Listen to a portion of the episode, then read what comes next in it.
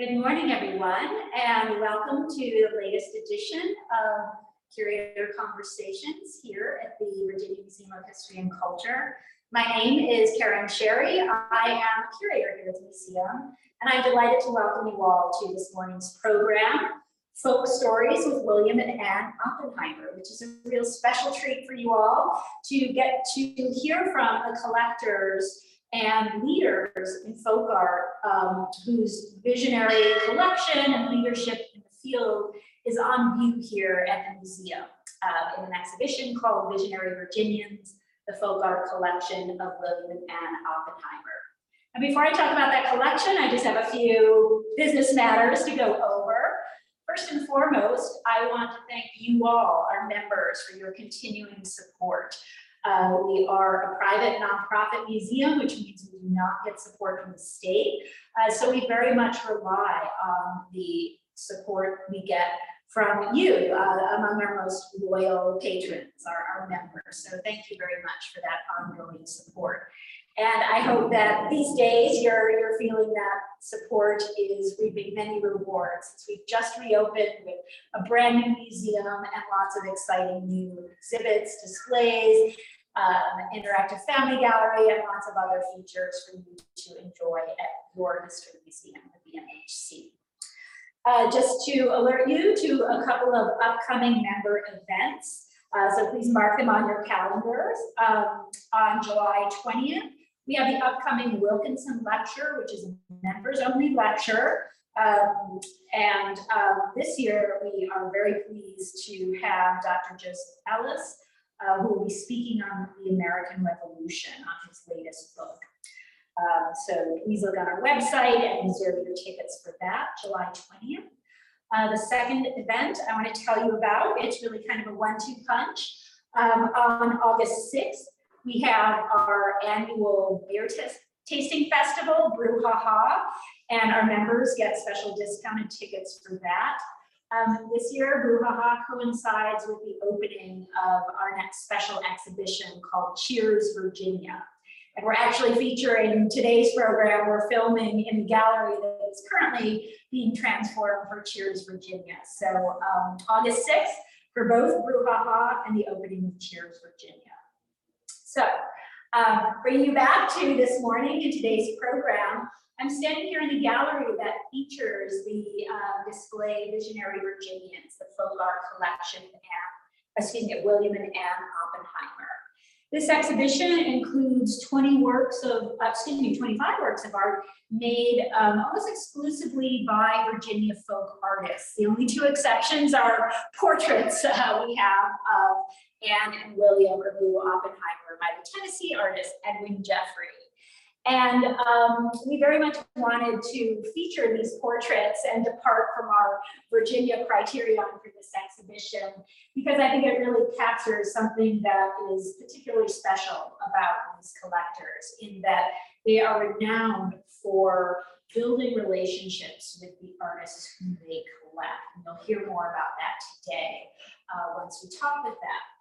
Um, as you've seen from the scan of the gallery, this is an exhibition that really includes a diverse display of folk art in terms of style, in terms of medium, in terms of artistic approach and message. So you'll see um, wooden carvings of animals and um, uh, some of the abstractions. You'll see paintings in various styles, ranging from very realistic to more expressionistic styles. You'll see collage, you'll see ceramic works, and so forth. So if you have not been to the VMHC recently, I hope you will come in to enjoy these works live and in person. For now, um, we're going to do a quick little camera change as I'm going to move into the space um, and introduce you to William and Anne Oppenheimer and start our conversation with them. So um, come on in.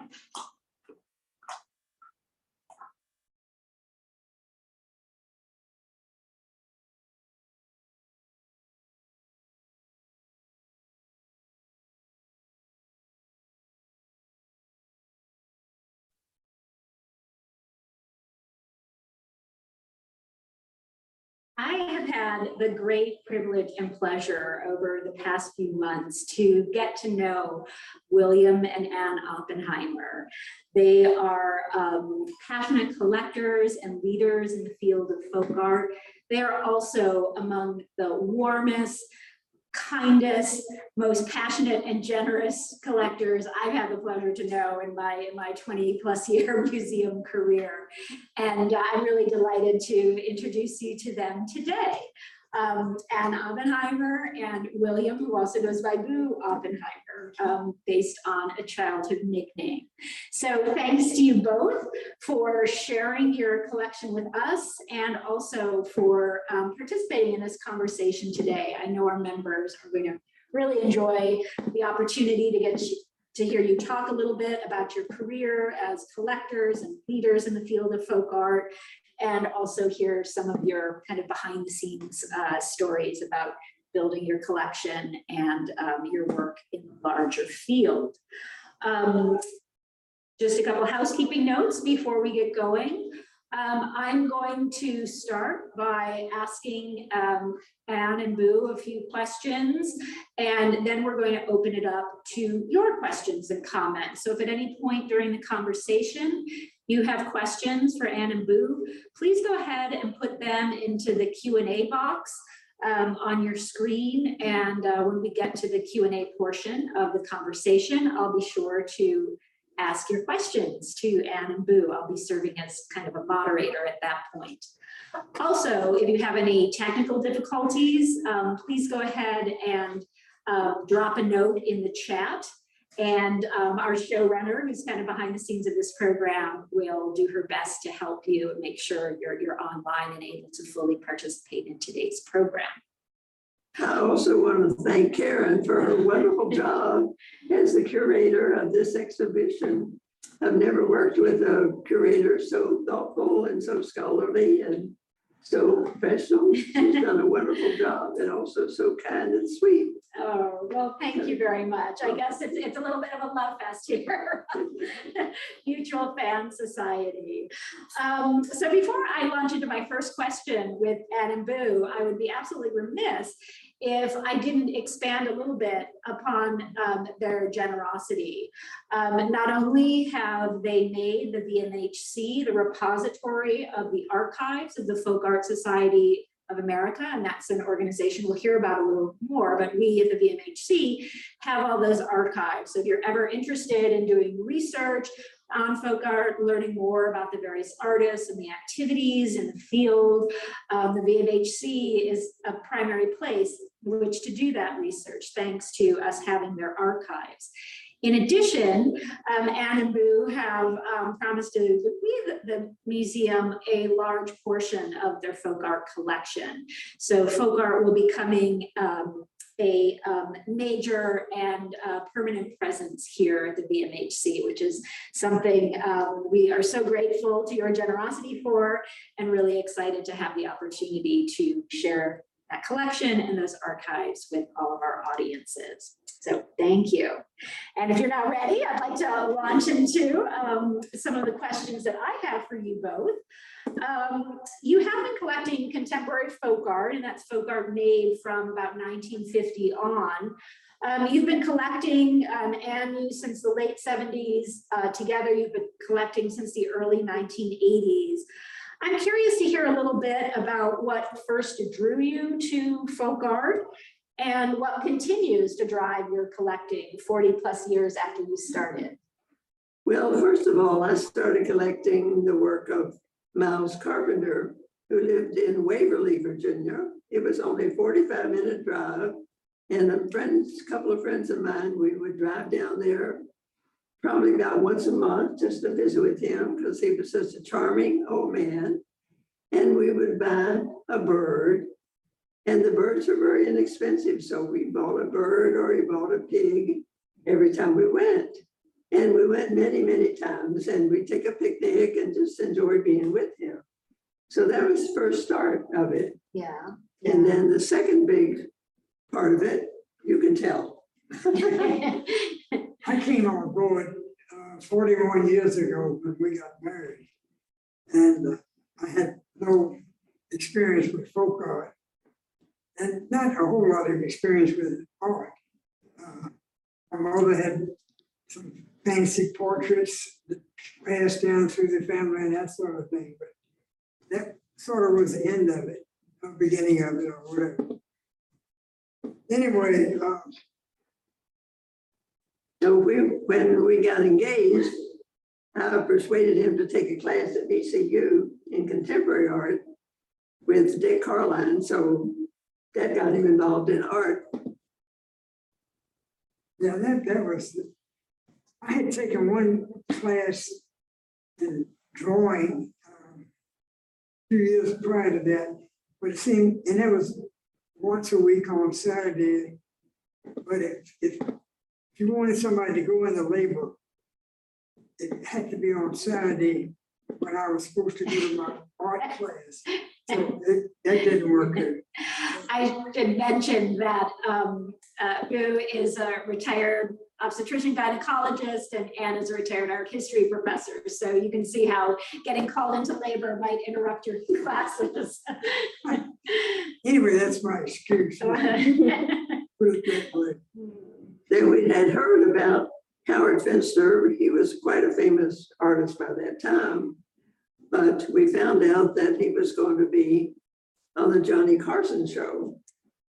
I was a big, big Johnny Carson fan and doesn't like to sit up that late at night, but I, I don't mind. I like- Anyway, I miss Johnny Carson and, and uh, when I heard that Howard Finster was gonna be there on, the- I think it was a Wednesday.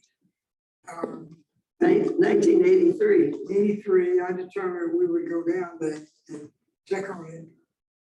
And insisted that we buy him, a- we ended up buying fifty pieces of Howard Finster's art. and Stuffed them in the back of the car. A little bit about Howard Finster. He was a self-appointed preacher and had been preaching since he was sixteen years old. But he was also did uh, many, many other jobs, electrician, farmer, steel worker, painter, all kinds of different things. He said twenty-seven different occupations, he said. But he was, had built this garden, it's called Paradise Garden, and it had been written up in magazines and things, so he was getting more and more famous. But He who was in said, Georgia, right? yeah, Summerville, Georgia is where he lived. So Boo said, he's gonna be really famous. And then after he's on Johnny Carson, so we gotta buy him out. So we didn't quite buy him out, but we did about fifty pieces of art and mostly small pieces. And we, we say that our life has never been the same after that. It really hasn't. On the way home from Summerville, Georgia, we plotted our course. It really has been the course of the rest of our life. That's a lot of years so far. Anyway, um, I would designate me as an idea person and I would designate Ann as the doing person. I bring up things to do and she doesn't.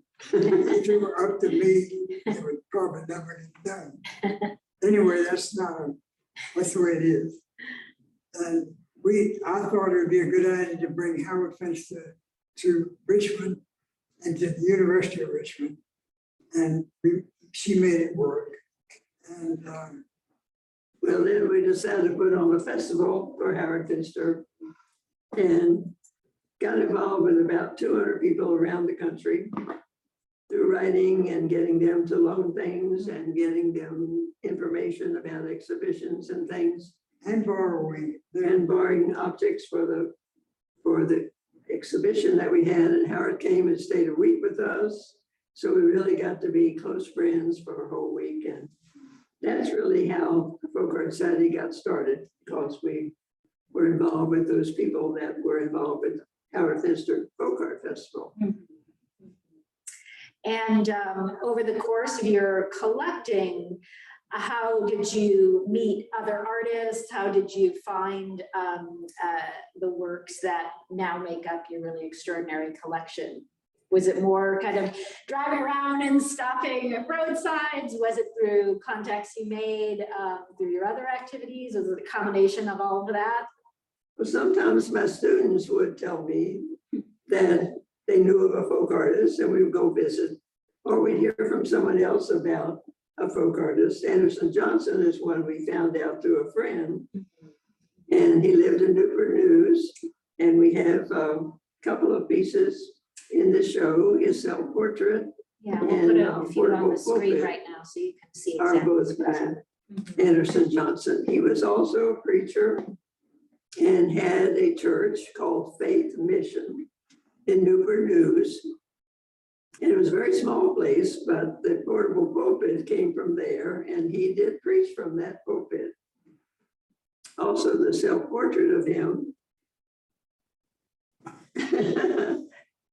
is one of your favorites, you said. Yeah, it is one of my favorites. He's got the do-rag on his head and all that. Anyway, he's a quite a guy.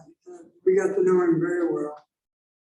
And his walls in his faith mission were just covered one with another painting of his. We asked him how many paintings he had on the wall. He said a thousand, Two thousand. two thousand. It sounded a bit like round, rounded there. Yeah, he said, oh, I've got two thousand. We do have a funny story about Anderson Johnson. Please He, share uh. He was a musician as well as a painter, and he had a band and he made records. And he used to be a street preacher would also sing in order to attract attention to come and buy his work and come and hear his preaching. So he was playing the piano for us and we were videotaping it. And there was a knock on the door of the church. And this man came in and he said, oh, called him Elder Johnson. Elder Johnson, you've got to come quick. Mabel is about to die. And he said, can't you see I'm videotaping? And so the man said, yeah, but she's about to die. He said, well, you go on, I'll take care of that later, but I'm videotaping. So the man went on out and he said, she might not even be dead. So we had a lot of funny things happen to us Yeah. as Yeah. being friends of the folk artists. And that's something that leads me to another question I, I wanted to hear your thoughts on. Um, you know, I think one thing that does distinguish you as collectors is your commitment to meeting the artists, to getting to know them, to learning about their personal story and so forth. Um, do you feel that that kind of personal connection has been your um, overarching vision or purpose in building your collection? Are there other criteria you consider when seeking out something for your collection? We we would, uh, trying to start the magazine, what turned out to be a magazine, started out as you say, a Newsletter. newsletter, maybe a six-page newsletter, black and white.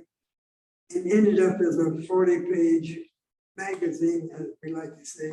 The folk art messenger. folk art messenger that is full color. And uh, it's been a process. Anyway, we, we like to get all the information we can get. So as we went around the country, frankly, um, I would do a lot of the interviewing, as I had been doing interviewing of patients for a lot of years. And Ann didn't really need to take notes, but she could take them in her brain or write them down, whatever came first. And word for word would be accurate, um, whatever the artist said about anything. And we would establish a story about that artist that we had acquired uh, by driving around the country. And uh, became a big part of, of the folk art society's uh, magazines. And also those notes that we took on those trips and our visits with artists, that's a lot of the archives that are in the Virginia Museum of History and Culture now.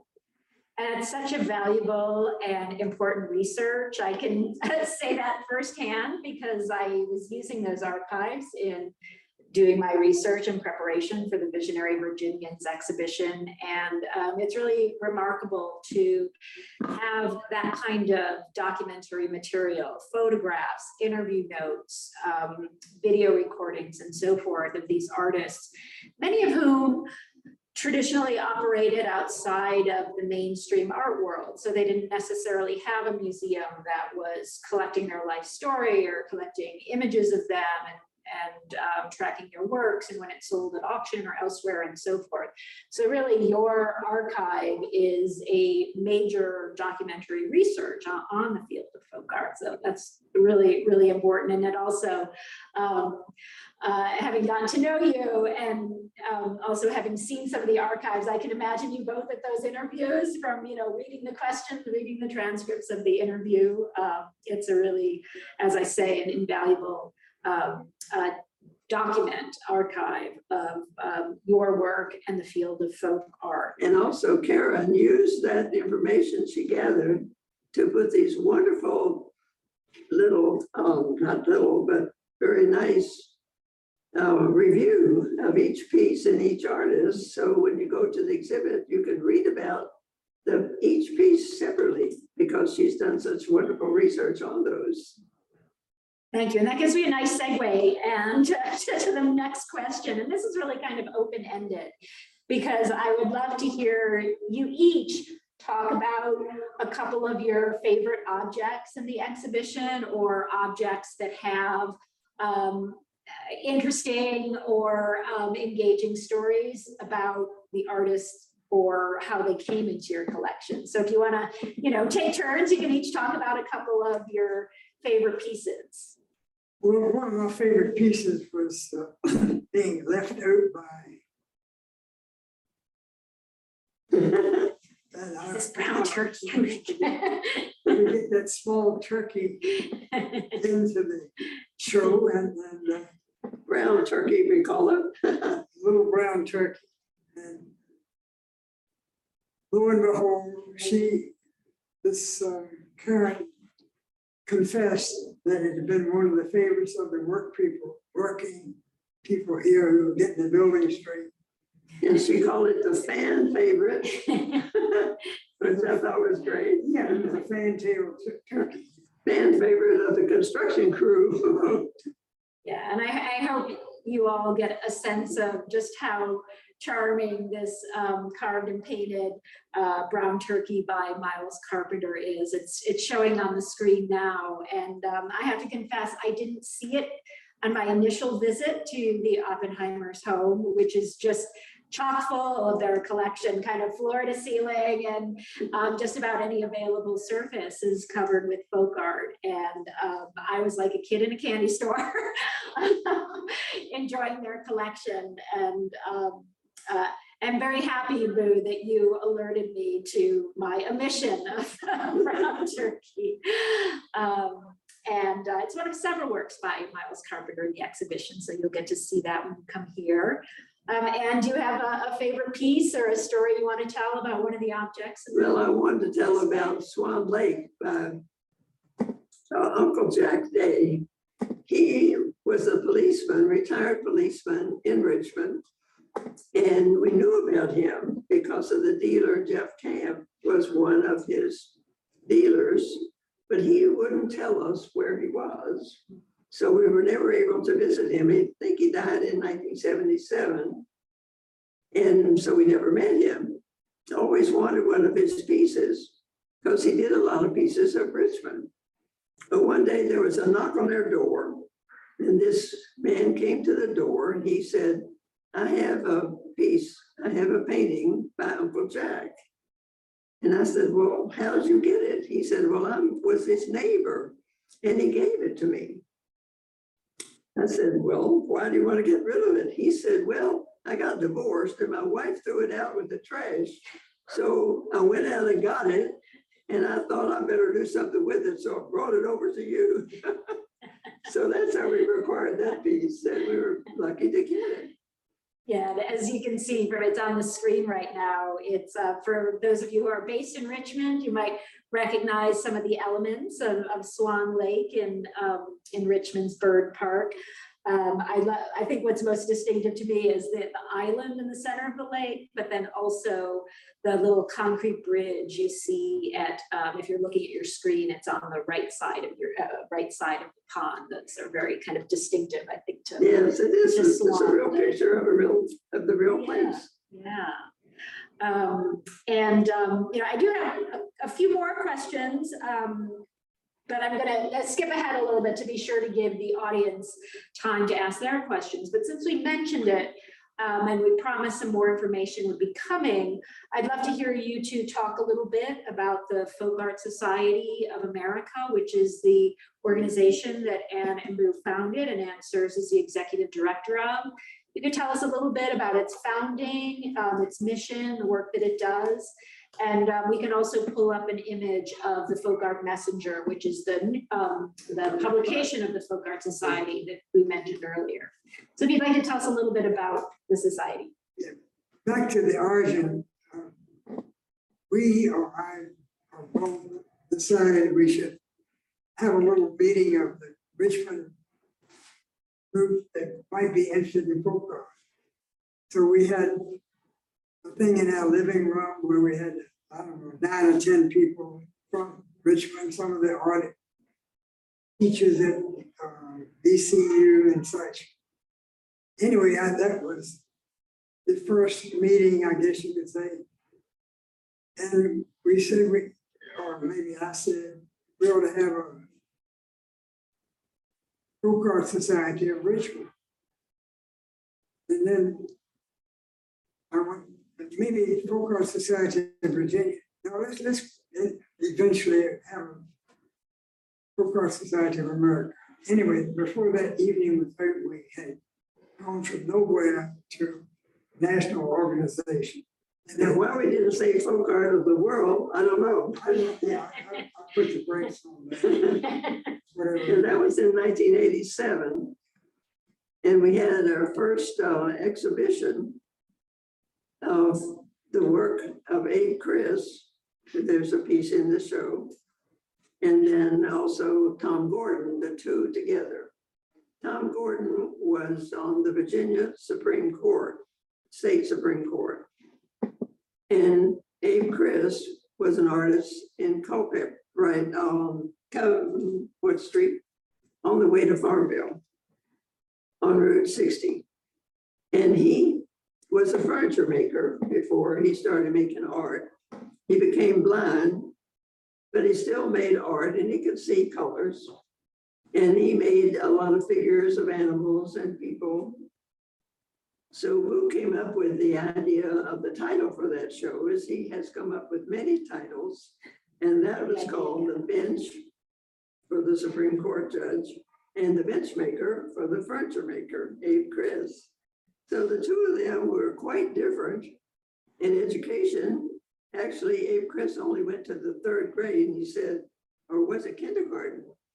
No, I believe he went to third grade, and he couldn't, didn't like school, so we went to work on the farm. And of course, Tom Gordon was a lawyer, a trade. But we had some parties, we had some dinners with them together, and boy, Abe Criss could, he could handle anything. He could keep up with Tom Gordon. It was amazing how smart he was. And a charming fellow. Yeah. And the, week, you have a picture of. the, Yeah, I uh, was showing a picture on the screen, so. How about the Tom Gordon? um, Tom Gordon did, studied at the Virginia Museum. Um, But they said, I'm not gonna teach you anything. You go ahead and do what you always do. And he worked a lot with pastels, oil pastels. So the picture in the show is James River from the pony pasture.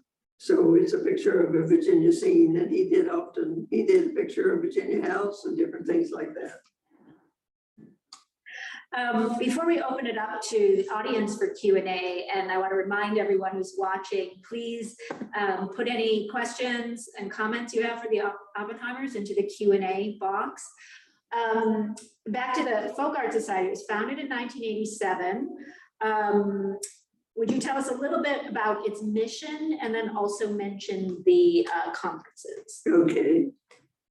Well, our idea is to promote the work of folk artists and folk art and folk art exhibitions, not only in the United States, but around the world.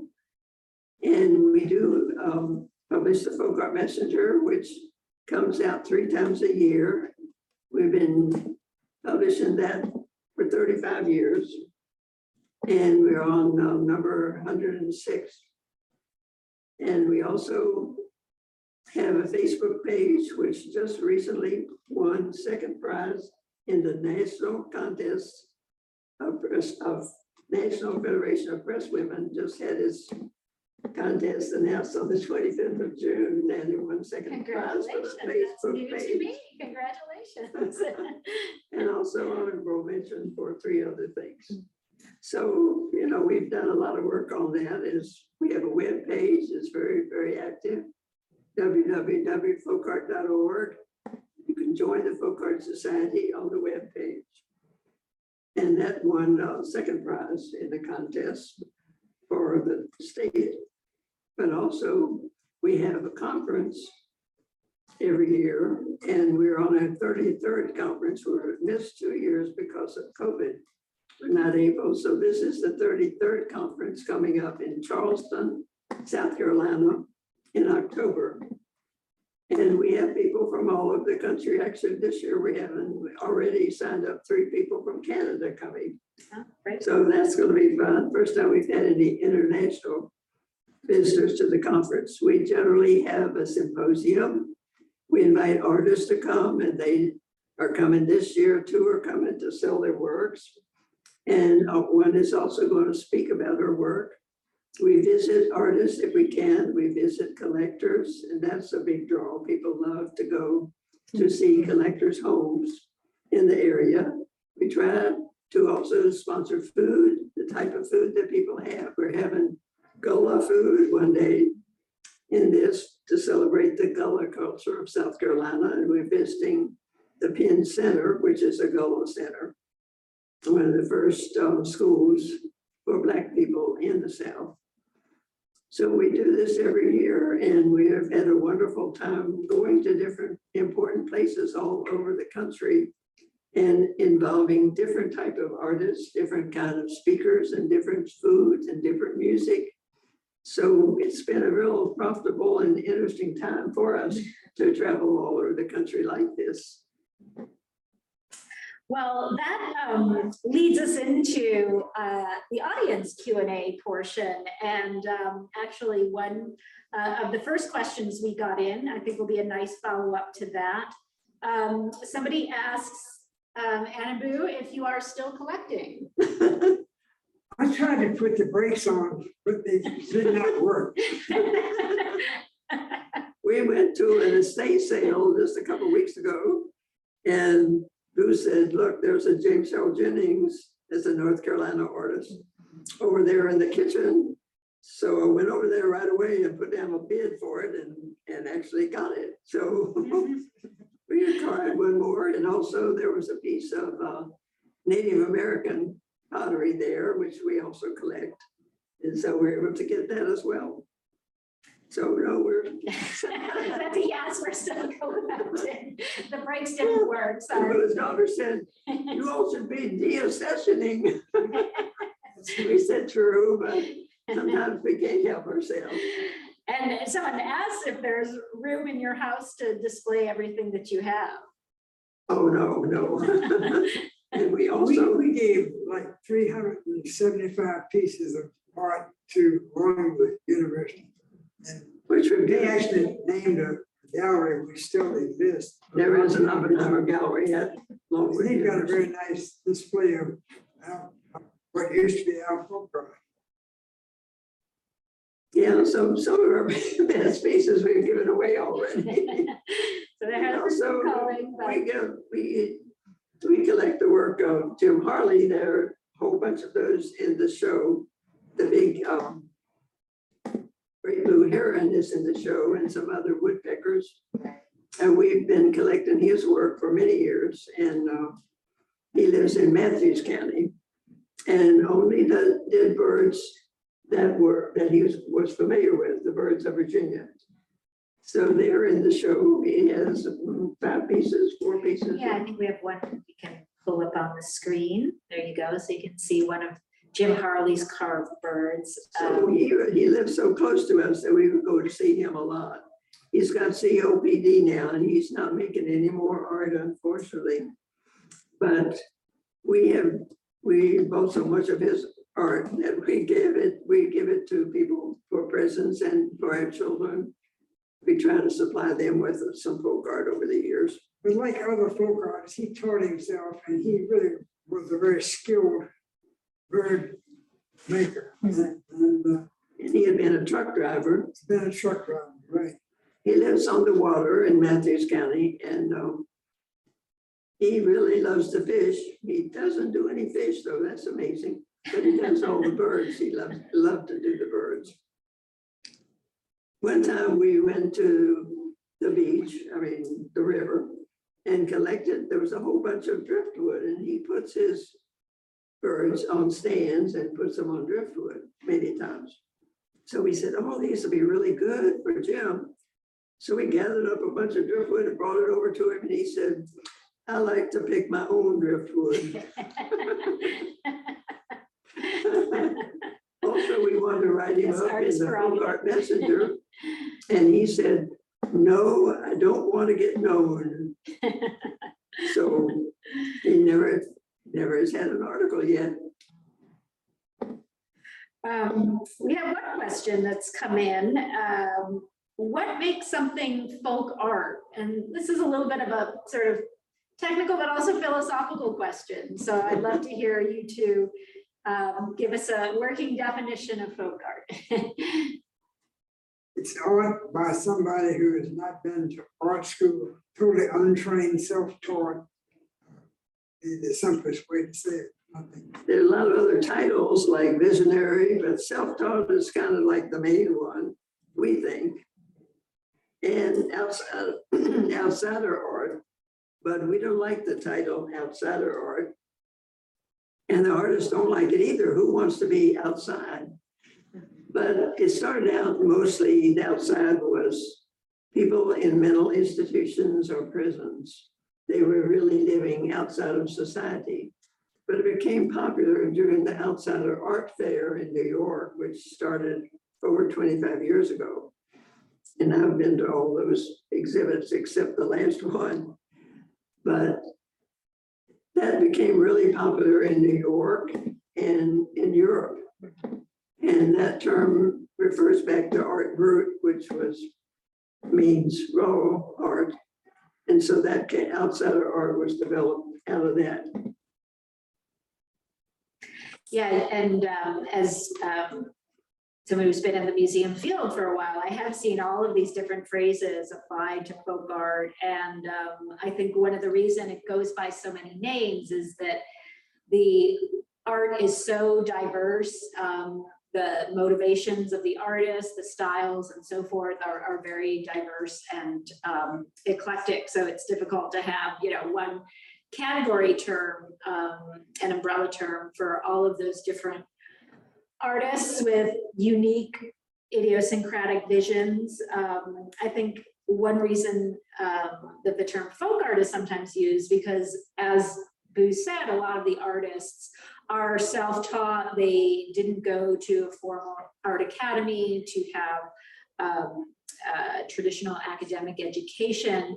Many of them were drawing upon folk traditions that had been passed down or practiced for decades and decades. And um, I think some examples in the exhibition that speak to that include um, Norman Amos's um, carved canes, uh, really extraordinary works. We're gonna pull one up on the screen so you can see that. Um, but that speaks to a very long tradition in the Appalachia of carving canes and kind of personalizing them. Um, and Norman Amos was a real master of that. So um, sometimes the term folk art also refers to those kinds of longstanding artistic traditions that have. You know, especially that proves true with face jugs. Mhm. and which is a big art from North Carolina, especially in Georgia. And those people sometimes say, we're a fifth generation potter. And one of the people that's coming, one of the artists coming to the South Carolina conference is a fifth generation basket maker. So she learned from her mother and that mother learned from the grandmother on, on and on. So that's where the folk tradition comes. And that's why people don't like that anymore. But still, the Museum of American, American Folk Art Museum in New York has kept their name. And we don't see any reason to change the name of the Folk Art Society just because of that. So we're continuing with our same name. Um, well, another question from our audience, and please continue to add your questions into the Q and A box, but another one that has come in is, um, well, you mentioned having, um, donated, um, uh, around three hundred and fifty works to the Longwood University. Uh, uh, Significant portion of your collection will also come to our museum, VMHC. Um, so someone is asking, why donate to um, the VMHC as a history museum as opposed to an art museum? Because they added the word culture. No, I wanted the same thing. Yeah, and because Jamie Bosket came over and saw our collection and he loved it. And he convinced Pam Royal, the head of the Board of Trustees, to come over and see our collection and she loved it. And then somebody named Karen, And so we were happy that they liked it so much and they took a vote of the board to have this show and uh, they welcomed our collection. So we were happy. and I don't think they are, they're on a limb, frankly. They- I'm Just like Rockaway is another place full of fine arts. And they basically have not had any interest in it, uh, except maybe two pieces in the whole place. And, uh, until recently, when Oh, yeah, we didn't tell about that. people had, Well, nowadays, because of one person and one foundation that he founded, folk art, which self-taught art, we should say, in this case, is going to museums all over the country and even to Europe now. Because of Bill Arnett, who lived in Atlanta, he started collecting Southern African American art. And he went all over the South, limiting it to the South, collecting this art from people who are making things outdoors, making installations outdoors, building things, working on their own. And he made a huge collection. Then he wrote two important books called The Souls Grown Deep, one and two, and he did, began to have exhibitions all over the country. Then he died. They turned that into, his collection into the Souls Grown Deep Foundation. And they first got the Metropolitan Museum to accept the first donation. They did not have to pay. They went down and selected what they wanted, had a big show. But after that, any museum that takes the Souls Grown Deep collection has to pay half of it, not the total value, but half of the value. The Virginia Museum of Fine Arts is one that did have accepted this, the Souls Grown Deep collection and had a big show. And now there are in more than 30 museums, mainstream fine arts museum that never had folk art before. And this has opened up the whole field. If you're not a museum that's collecting folk art now, you're behind. therefore, this particular museum of history and culture is ahead of the curve. Well, thank you. We like to hear that. And, um, you know, I will say that the um, VMHC, even before we changed our name to the Virginia Museum of History and Culture, we went by Virginia Historical Society. We have long had a collection of traditional paintings and sculpture, and furniture.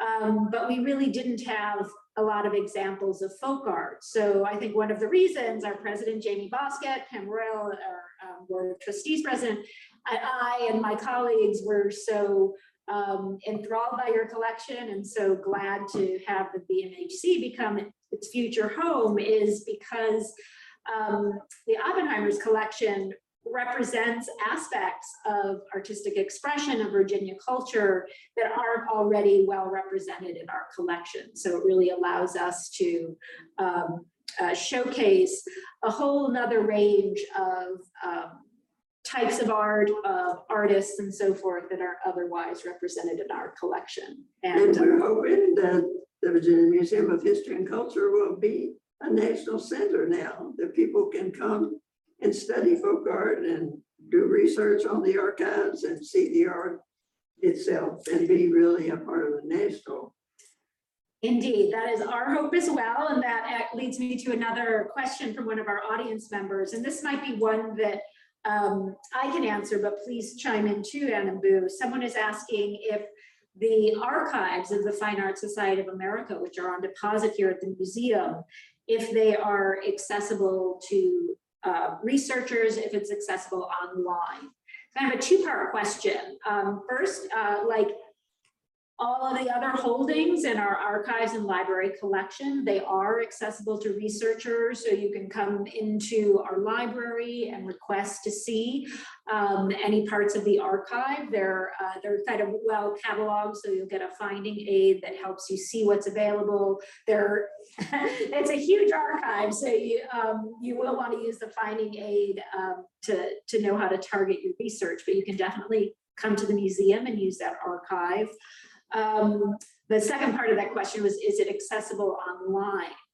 Um, the finding aid is accessible online and we will be working to digitize copies of the folk art messenger, the publication, um, to make that accessible online. So, um, uh, right now, to see the bulk of it, you do have to come into the museum, but it is accessible through our library and we are working to make more of it accessible online. And we're very excited that Jamie Bosket has really promised that he was going to have the folk art messenger digitized. Everything's got to be online these days. So we're really opposed to not publishing the magazine online. We do put two articles every time on our webpage, each time it's published, but we don't digitize the whole thing. And people, people want it, they really do. And we don't, we still like the paper copy. And we like to have the real thing hold in your hand, but we'll be really happy that it'll all be digitized because this is a history uh, really of book art going back to nineteen eighty-seven or even before. Because we wrote about older people and things like that. But it really goes back probably fifty years. Yeah. Um, so, um, I, want to be sure we get to all the audience questions. Another question we have, we're gonna change direction a little bit. Um, is there an artist or a work of art that, this is a kind of, did it get away? What got away? Is there an artist or work of art that you wish you had purchased, but someone else beat you to it, another collector? I have a sense of other design is very friendly, but I also know there's probably some competition It's between like a stock you didn't buy. that was- Yeah. Exactly. So do you have a story about a work of art or an artist that got away from you? Well, years ago, when we first started collecting, maybe nineteen eighty-five or something, the work of Bill Traylor, who lived in Alabama, Montgomery, Alabama, and he didn't start doing any drawings till he was quite old, and he was homeless, lived on the street, and people took him in, but still, he did small things like about five by seven, on just things like old cardboard and things. And they were selling for five thousand dollars. And we went to the dealer, we looked at them and everything. We said, well, uh, we thought five thousand dollars for that little bitty thing. That's, we really don't want that. But we could see it was good and everything. Well, now these, I guess the biggest price been two hundred thousand. something like that. I mean, you know, things have really gone big. So that's like Bruce said, it's like the stock you didn't buy. But we don't buy really for investments. We buy because we enjoy it and we want to have a memento maybe of that artist and remember that artist and things like that. We're not going into for big sales or anything like that, but it's getting up there, but we haven't bought any of that kind of thing. Um, well, um, I have another question here. If, um, we're gonna be wrapping up soon, so if you have any final questions, please, uh, throw them into the Q and A. Um, one current question we have, uh, and this is for both of you. Have you ever made your own folk art? We don't have pictures, but I'd love to hear. Mine mine is not that good. No, And what he's a you, very good drawer. Boo is a very good drawer and he's never been to school, so you could count that as folk art. It doesn't look like folk art. It's more professional looking. yeah, I'm and what do out of the draw? category. I can't say that I'm self-taught, but I, I can draw. But mostly we draw very do, well. mostly we do photographs.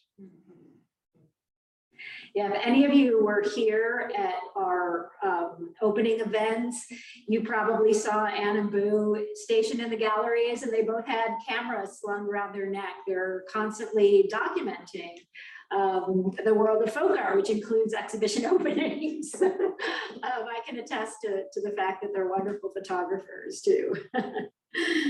Um, So in, in addition to drawing, Ann, do you make any folk art yourself? I can't make folk art. I'm not self-taught. Okay. Did you study art then? Did you Yeah. take studio art classes? Yeah. Oh, okay. Well, you have to study, I have a master's in, in uh, art history, but you still, you have to go take some uh, studio classes, which I did, but I've, I've always done art since I was a child. Um, let me just double check that, um, I didn't miss any questions from our audience members. I think we got everything. I hope the audience will come over and look at our portrait show. Oh, your portraits. In the, in the show, you mean? Yeah. Yes. We, um, we showed them in, in my introductory remarks, when we were scanning through the galleries. Yes, you're, um, well, you will easily recognize those portraits even if you missed that portion of the show because, um, they very aptly capture our special guests today. Um, all right, well, I think, um, since there do not seem to be any more questions and we're coming up on time here, I'm going to close up the program. Um, first and foremost, I want to thank Ann and Boo, not just for their generosity in sharing their collection with us, but for also joining us this morning to share their really engaging and entertaining stories about their long career as collectors, as leaders in the field of folk art. So thank you both for coming in today and speaking with us. And thank, thank you for letting us come. We thoroughly enjoyed it. My pleasure. Um, I want to also thank you all out in the audience for joining us and again for your membership and your continuing support of everything we do here at the VMHC. I will leave you with a quick reminder of uh, two of our upcoming programs um, uh, that um, include the exclusive membership lecture of our Wilkinson Lecture on July twentieth, when um, Dr. Joseph Ellis will be speaking about his latest book on the American Revolution. And then also August sixth, um, the opening of the uh, Cheers Virginia exhibition, and we're sitting in the gallery that's being transformed into that exhibition right now. Um, in addition to that exhibition opening, we have our annual beer tasting festival, Brouhaha, and members get discounted tickets for that. So. The Fourth of July, Yes, um, this isn't a members only event. This is open to everybody, but next week, Monday at, I believe it's ten thirty, is that correct? We have our new citizenship ceremony. Um, this is something that we organize with, um, uh, the, the government and, um, we have an official swearing in ceremony for some of the newest um, American citizens from Virginia. It's always, if you haven't been there before, please come and join us on July first. It's a really big ceremony. There are lots of other events. I, I haven't listed them all, but you can certainly see them on our calendar, um, on our website, virginiahistory.org. So thank you again, and Lou Oppenheimer, it's always a pleasure talking with you. Please come back to the VMHC, visit often, um, not just to see visionary Virginians, the display of some of the Virginia highlights from the Oppenheimer's collection, but also all of the other um, new offerings that are on view at the reopened, reimagined um, VMHC Your History Museum. So thank you again, and have a good day, everyone. So we're really opposed to not publishing the magazine online. We do put two articles every time on our webpage, each time it's published, but we don't digitize the whole thing. And people, people want it, they really do. And we don't, we still like the paper copy. And we like to have the real thing hold in your hand, but we'll be really happy that it'll all be digitized because this is a history a really of book art going back to nineteen eighty-seven or even before. Because we wrote about older people and things like that. But it really goes back probably fifty years. Yeah. Um, so, um, I, want to be sure we get to all the audience questions. Another question we have, we're gonna change direction a little bit. Um, is there an artist or a work of art that, eh, eh, this is a kind of, did it get away? What got away? Is there an artist or work of art that you wish you had purchased, but someone else beat you to it, another collector?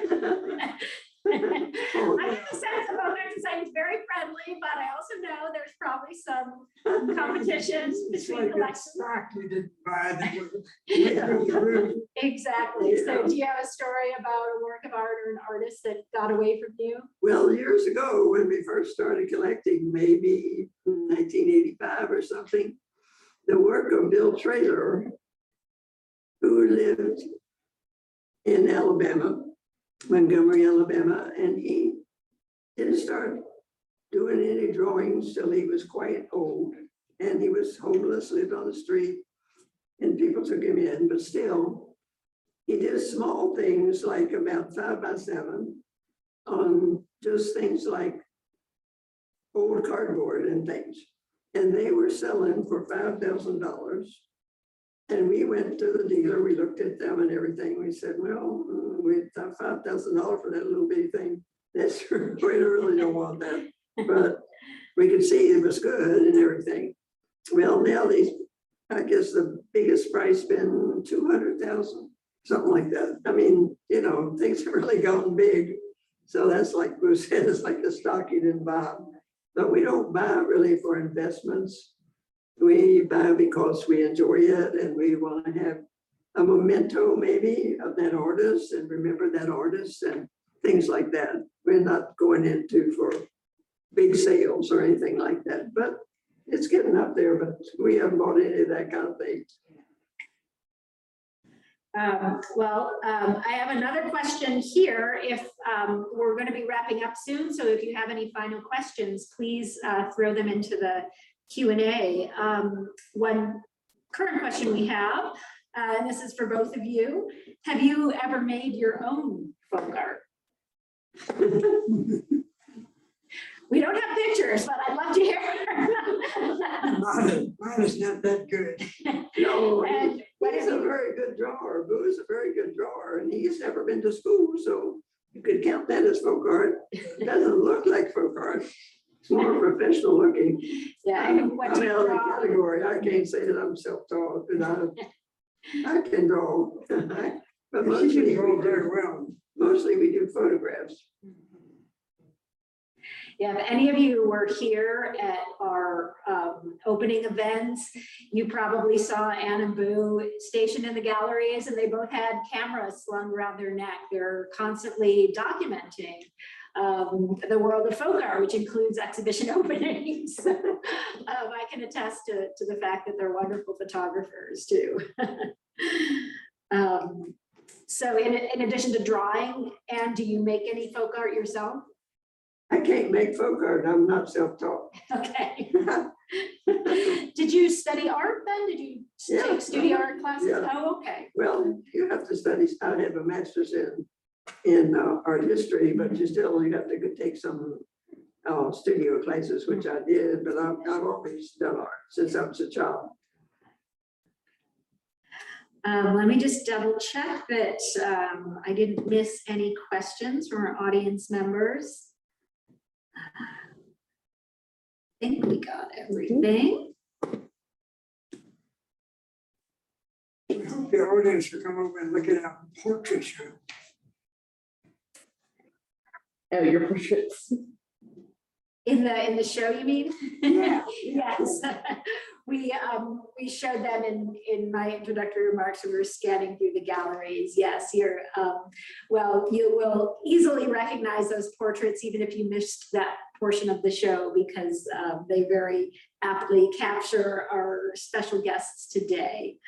Um, all right, well, I think, um, since there do not seem to be any more questions and we're coming up on time here, I'm going to close up the program. Um, first and foremost, I want to thank Ann and Boo, not just for their generosity in sharing their collection with us, but for also joining us this morning to share their really engaging and entertaining stories about their long career as collectors, as leaders in the field of folk art. So thank you both for coming in today and speaking with us.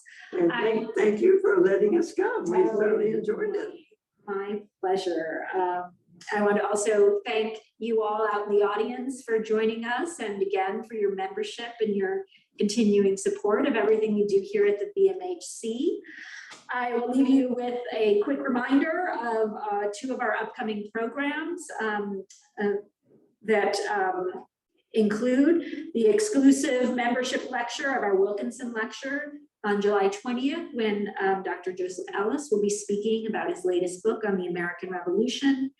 And then also August 6th, um, the opening of the uh, Cheers Virginia exhibition. And we're sitting in the gallery that's being transformed into that exhibition right now. Um, in addition to that exhibition opening, we have our annual beer tasting festival, Brouhaha, and members get discounted tickets for that. So. The Fourth of July, Yes, um, this isn't a members only event. This is open to everybody, but next week, Monday at, I believe it's ten thirty, is that correct? We have our new citizenship ceremony. Um, this is something that we organize with, um, uh, the, the government and, um, we have an official swearing in ceremony for some of the newest um, American citizens from Virginia. It's always, if you haven't been there before, please come and join us on July first. It's a really big ceremony. There are lots of other events. I, I haven't listed them all, but you can certainly see them on our calendar, um, on our website, virginiahistory.org. So thank you again, And Lou Oppenheimer. It's always a pleasure talking with you. Please come back to the VMHC, visit often, um, not just to see visionary Virginians, the display of some of the Virginia highlights from the Oppenheimer's collection, but also all of the other um, new offerings that are on view at the reopened, reimagined um, VMHC Your History Museum. So thank you again and have a good day, everyone.